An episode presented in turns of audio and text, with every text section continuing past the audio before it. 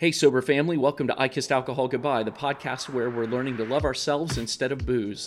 Oh my gosh, if you are feeling bad, if you're feeling down, if you feel like you can't go on anymore, like you're too old, if you're comparing your insides to other people's outsides and thinking, I just wasted my life because everyone looks so perfect, that's just fear telling you a bunch of bullshit. You know, fear is false evidence appearing real. Don't buy into that stuff. Be the best person you can be. Great things are often born out of dire circumstances. Today, Al and I have a great guest, a guy who I consider a, a brother. He's been a friend and a mentor of mine since I stopped drinking uh, just over six months ago.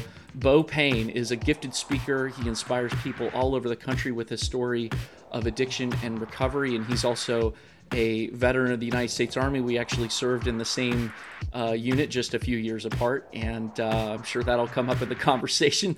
I'm your host, Dana Krall. I'm a former Army chaplain who developed a toxic relationship with alcohol after leaving the military, and I stayed on a roller coaster of rock bottoms, recoveries, and relapses until finally, in the winter of 2022, I found my way out of the cycle by connecting with people like you. After kissing alcohol goodbye, my goal is to never go back, but I can't do it alone, so let's break up with booze together. With me in the studio, as always, is my spirit animal and my co host, Al K. Hallfree. I need to get his mic up. Here we go. There you go, Al. You're all set. But, uh, Beau, welcome to the show and tell us about your struggles with addiction and how you've been overcoming it.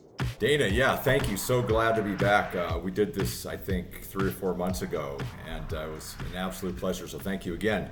Um, so my my story goes back a long way. I'm not going to bore you with the whole thing, um, but I was alcoholically and drug addicted. I think I don't know who knows if I was at birth, but um, my farthest childhood memories. I'm well. Let me preface this by saying I'm the only alcoholic and and problem with you know, drug addict in my family. Maybe I have a drunk uncle, you know, hanging out of some tree somewhere, somewhere. You know, everyone's family does, but but you know, I who knows, man. I think I do, but as far as my immediate family, I was the only guy who turned out the way I did. You know, addicted to alcohol and substances, and I just my earliest childhood memories were just dysfunction and extreme violence. You know, and um, and in, I went through a lot of stuff as a kid. You know, a lot of a lot of emotional, physical, verbal, um, sexual abuse outside of the family that was. There was ever none of that kind of abuse inside the family. But i eventually just turned to drugs and alcohol by the age of 11 or 12 and it was an escape.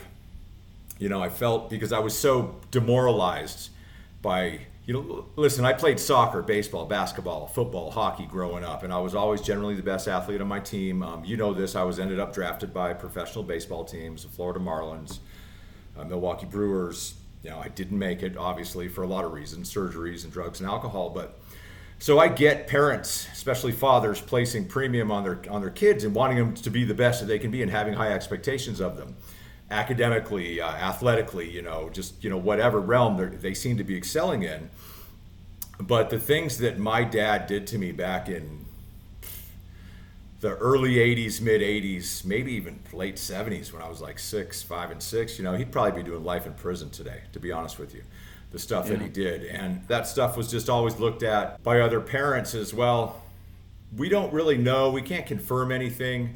Yeah, he just came back from halftime with a bat, you know, at a basketball game with a bloody lip when I was 11 years old.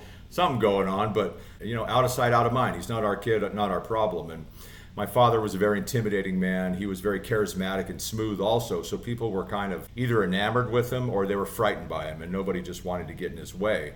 And unfortunately, my body and my face and my my psyche got in the, got in the way. Yeah. uh, you know, a hell of a lot of times. And so, as I grew on, Dana, into I guess teenagers dumb, if that's a word, you know, into my teenage years and then on into adulthood, I was just emotionally and verbally and mentally shattered. Yeah. You know, I was the 6'4", 220 pound athlete, uh, national prospects, magazines. I went, ended up going back to high school in Miami, Florida. I had, you know, scholarships to every SEC school, potential first round draft, projected as a first round draft pick going into my senior year. And, and just everything just fell apart, man. I just could not keep it together. Um, the physical stuff, made me tough over the years. And as you know, because you and I know each other, you know that it led to about 10 years in uh, incarceration in jails and mostly penitentiaries, state pens, yeah. Yeah. Uh, for drug related and alcohol related incidents. Um, but I just drank and drank and drank and used for so long because I felt so horrible about myself. I was, it was weird. It was like I was always told as a kid, you know, you're, you're such an embarrassment. To, my dad would say, you're such an embarrassment to me. Like you went here. I'll give you an example that went on all the time. So I I'd go four for five at a game. You know, four four yeah. hits out of five at bats, two home runs, two doubles, and God forbid the fifth at bat I would strike out. You know, oh yeah. my God, the, the the it would the shit would hit the fan. I would get the look, you know, that look of disgust, like you're my child, you disgust me, you embarrass me. Have the living crap beat out of me, and being told you're you'll you'll never amount to anything. You're pathetic. How could you let that that kid strike you out? And I'm thinking, oh, and he he would always say like in front of all these people, and I'm in my head I'm like, this isn't Yankee Stadium, man. This isn't like yeah. Game Seven of the World Series. There's like 20 parents in the stands. Yeah. You know, and he was he was just insane. Looking back on it, he was a sociopath. He had no remorse for anything. He was just crazy. And later on in life, my failures, because I was so insecure about myself from all these things growing up, um, led to kind of uh, these kind of self fulfilling prophecies to where I'm like, I would validate in my in my head all these things my dad would say. I'm like, well, I didn't make it in baseball and I didn't reenlist in the army, you know, because I drank too much. I was a really great soldier, field soldier, you know, on deployments and that kind of stuff. But um, drunk all the time in garrison, you know, back in the rear. and, yeah. And I just like, and so I started thinking maybe I am a failure, man. Maybe I maybe the guy was right. And for many years, I just had no confidence. I had a lot of arrogance to over you know, kind of overshadow that confidence. A lot of insecurities, and I, I acted out and I acted boisterous and I acted like I had my stuff together. In actuality, I had nothing together. You know, a lot of homeless living, a lot of homeless shelters, a lot of drug addiction, you know, a lot of living on the streets and going to blood banks and plasma banks to donate money just to get drug money. And, and I lived for about two and a half decades that way, honestly. You know, 14 rehabs and VA hospitals, 10 years in prison, you know, God willing, a couple couple more months, I'll be six years clean and sober, and I've turned it all around, man. And uh, yeah, so I like to take you know my pain that I've gone through and just turn it into purpose and help others with it. So that's kind of my main goal in in life today. What was the thing that made it stick this time? Like when we're six years ago, and you're uh, you know in those last couple months before you finally stop. What was it that brought you around at that at that moment? Great question. So I still was in a pri- in prison, and I had about two years to be released. And I went to the parole board. I was expecting to get out in about six months, actually. And the parole board said, "Well, no, uh, we think that you should give us about a, another year and a half, and then we'll release you." And I'm like, "What? That's an extra year." And so, but that's typical in my state. The Parole board always does that. They just want to keep you longer and warehouse you and get more money out of you. But that's for another topic. So I was really pissed off, man. I was mad, dude. I was oh, like, yeah. "Are you kidding me?" And I and I but here's the thing: it's like I kind of had a right to be mad because I'd been well behaved and I didn't, you know, past times I'd gone to jail or prison, I I was involved in drugs and alcohol and a lot of other stuff that goes on in there. You, anything you want, it's like a drug. It's like a drug addict's wet dream, man. In, the, in those places, you know, you can get it you know. Mm. But so I stayed away from all that, and I was well behaved, and I wasn't fighting, and I was, you know, and I was, anyways, I was pissed off for about an hour, maybe two hours, and then I, I said, you know, this is it. I can't. I have no control over this. I have zero control, and I started thinking of that serenity prayer. Give me the courage to accept the things I can't change and the wisdom to know the difference. And I'm like, I can't change this decision. Yeah. At all. I'm not part of the Department of Correction. I'm not part of the powers that be. So I can either, I have two choices. I can either sit on my rack, go back to my cell, pout, and feel sorry for myself and be this big victim like I've always been my whole life. Or I can look at it through a different perspective. I like to call it flip the script. So I said, you know, I'm tired of being like this. I'm 42 years old. I'm tired of being in prison. I don't belong here anymore you know, I've been in here for DUIs. I had seven DUIs. I just couldn't stop drinking and other dumb stuff. And uh, I just decided to stop. But I knew from attempts at recovery in the past and being at rehab and, and being in other pr- programs that just saying, okay, God, please help me, and then just sit on my butt and do nothing is not going to work. So, like I talked to you before, I, I live in three really non negotiable principles in my life, Dana, and those are gratitude, service, and solution And slowly but surely, I started implementing these things. And I started waking up every morning and my feet would hit the cold, you know, prison cell, the 8 by 10 And I'm like, ah, this sucks. And I'm like, nope, nope, we're not going there. I tell myself, we are not going there today. Thank you for my health. Thank you for my ability to go share my story with other people inside, other inmates. Thanks for letting me go out on the weight room or on the rec yard to lift weights, to play some softball today. Thanks for a sunny day. I just started flipping the script. Anything that I felt was negative, I just started purposely turning it into positivity. Even if I didn't feel it, I just forced myself to do it. And then it just slowly but surely became a part of my everyday, you know, goings on. And uh, then I found out I had a lot to offer people with my experiences. So I started to be in service. And this may sound funny, but like, you know, there's a lot of prison athletics. They're very serious, you know. Guys get in a lot of fights. I mean, I've, I've seen guys get stabbed over stuff, you know. And yeah. But usually the mod, the macho kind of more alpha males play. And I played college baseball, and you know. And so I started looking at some of these guys that would never get called to play on the team. You know, you raise your hand, they're like, "No, we don't want want you to play because you suck or whatever," you know. And I started working with these guys, teaching them how to swing the bat right, teaching them how to field ground balls on our like hour and a half or two hour time we get every day at rec. I started teaching them how to lift weights properly.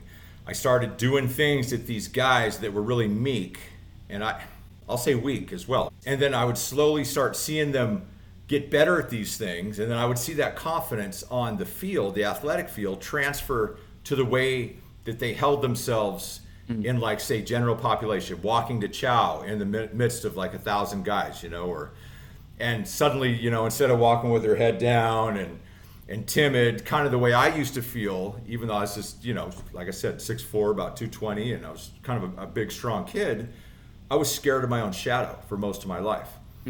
And so suddenly I would see these guys walking with their chin up and their, and their chest out, you know, and not all acting all tough and stuff, but just you could see the confidence. Yeah. And you could see it come on in their eyes, you know, and I'm like – damn, dude, that is cool that I had a little bit to do with that.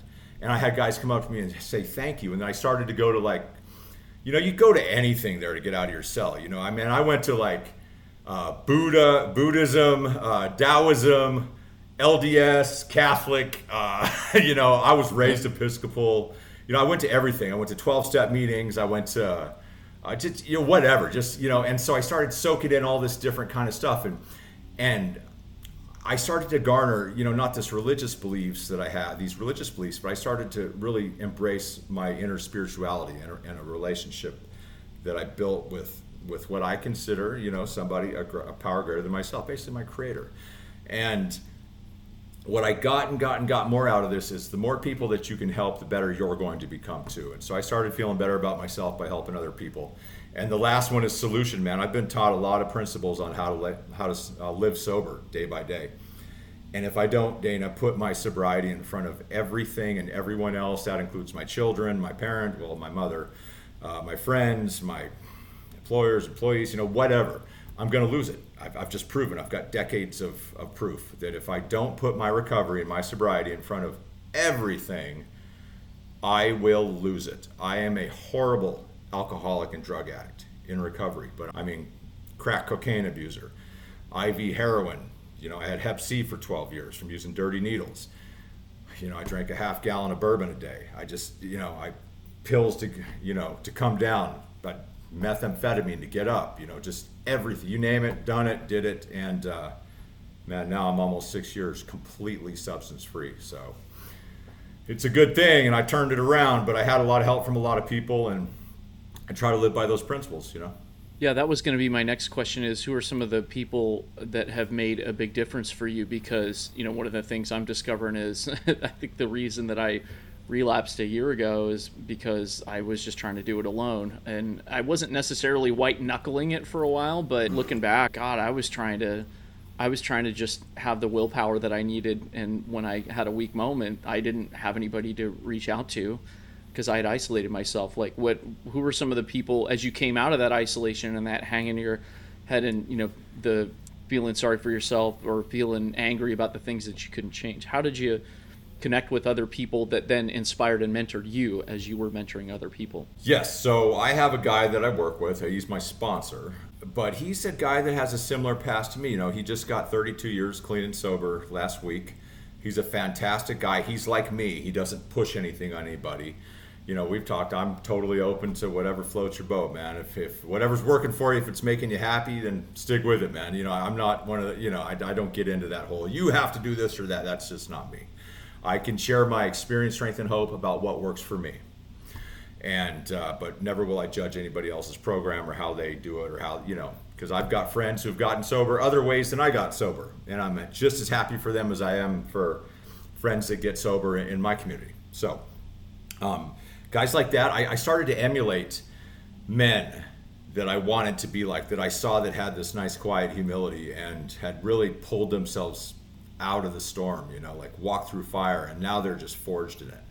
And I, I asked and I talked a lot, not not not openly talked a lot. I listened a lot, but then I'd ask questions, and you know, I got just a lot of the same kind of along the same vine of responses of be open, be teachable, realize that you know you've got literally decades of research that have proven that your will ain't working, brother.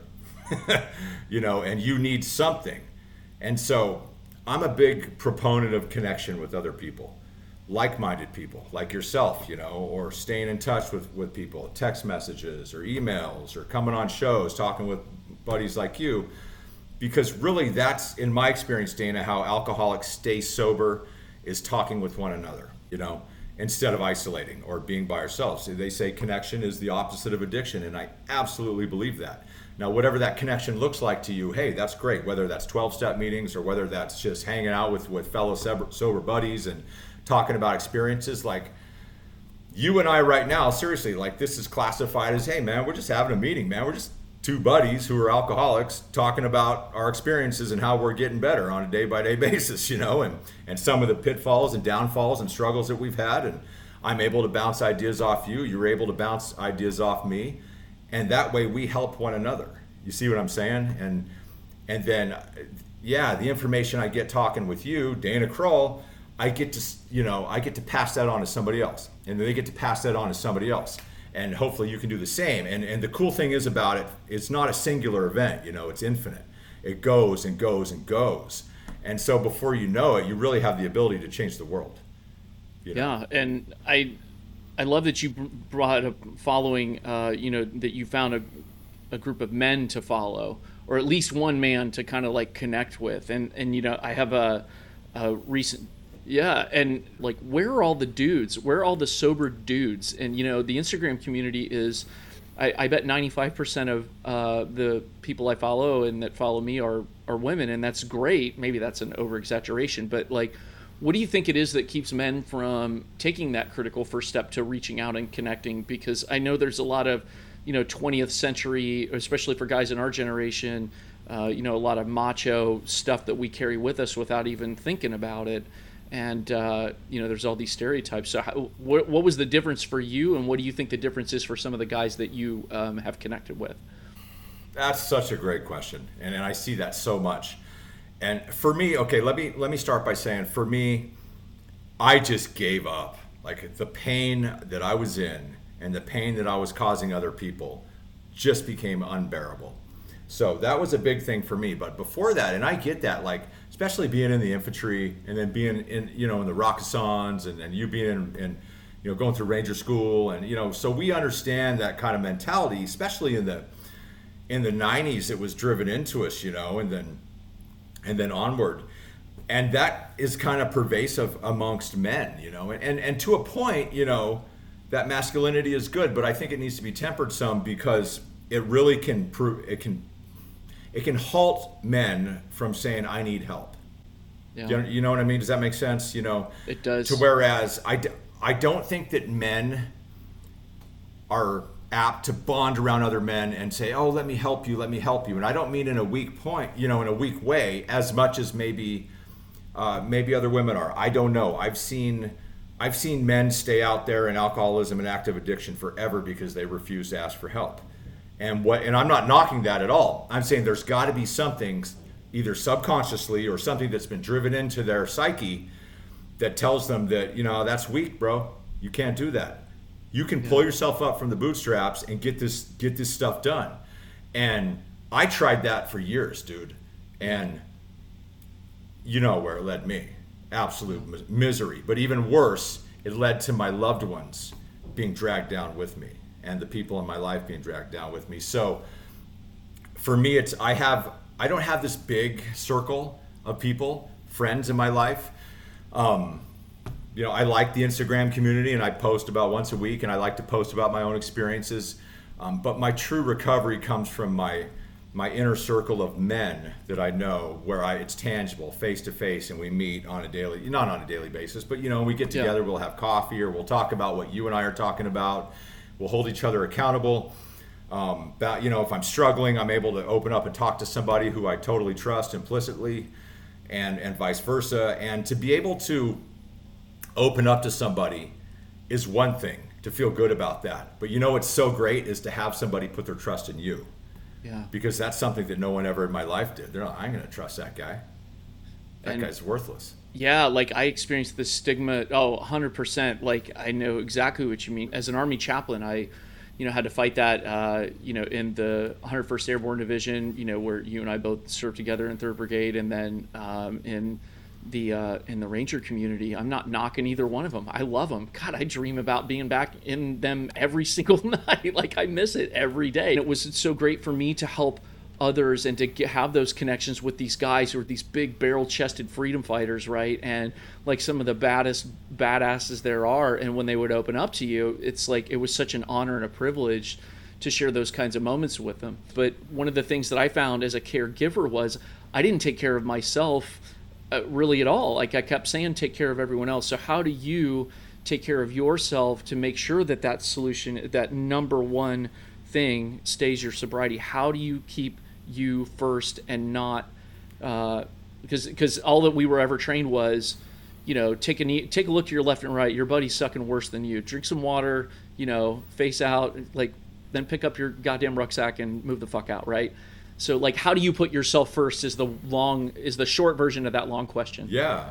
And and I remember that, you know, I remember like 25 mile ruck hikes, you know, it's like big rucks on you, you know, and just struggling, but I was a pretty good road marcher, you know, and seeing other guys and I'd always want to stop and help, but I'm like, wait a second, if I stop, then I'm going to lose my place in this little competition. My feet are hurting, they're bleeding they're going to hurt more if I don't just keep driving on. Yeah, yeah. And so that was that was my my my mentality back then is like, man, I just got to do this for myself. I, I I can't worry about other people. But that's completely changed to where the more that I help other people, the more I start feeling better about myself, and it's just a win-win. So. I just do the little things, man. You know, I, I have a routine. I'm, I'm a creature of habit, man. I'm, I don't do real well with just off the cuff, waking up at 11 p.m. or a.m. You know, and so you know, I, I have to. I just this is what I found. I have to do things more rigid. You know, I have to, you know, do the small things excellent or as excellent as I can. You know, the simple things. You know, I got to get up and like this may sound silly to your audience, but I have to make my bed in the morning.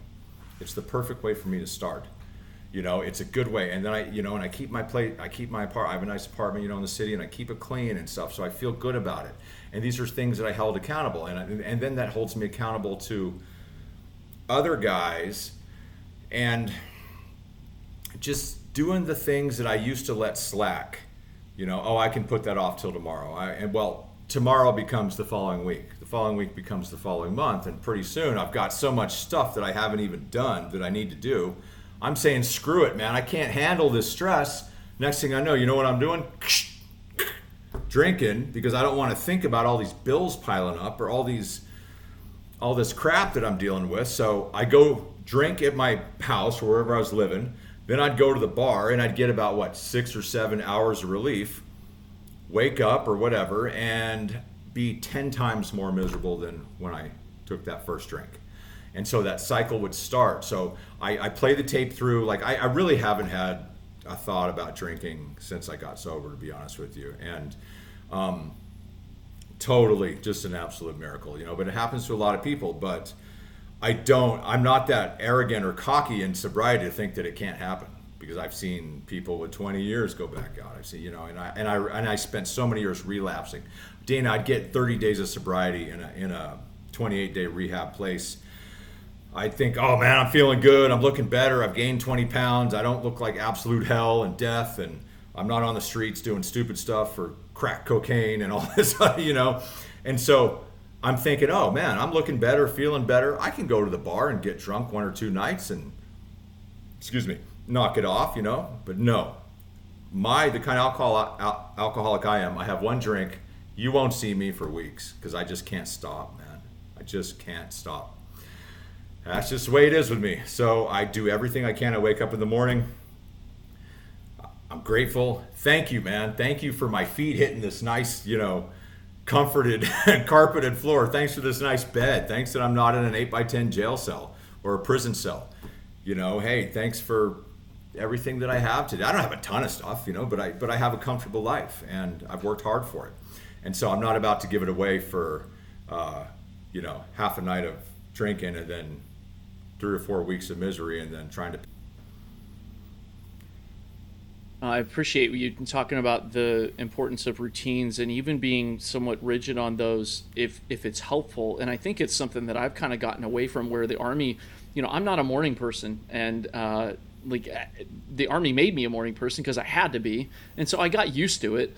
But I never, you know, left to my own devices. Like I've been off uh, this week because the Taco Bell where I'm working is being renovated, and so I've been doing DoorDash in the evenings. I just been sleeping in, and you know, not that sleeping in on a vacation is bad. I'm just saying for me, it's like if I get out of a routine, then getting if I I can for me, it's very easy to not get back into it. And you know, Admiral McRaven wrote this great book called uh, Make Your Bed, and it's a short book. So if anybody in the audience wants to read it, uh, this guy went on to he was a Navy SEAL that went on to command all of uh, Special Operations Command for the entire military, if I'm not mistaken.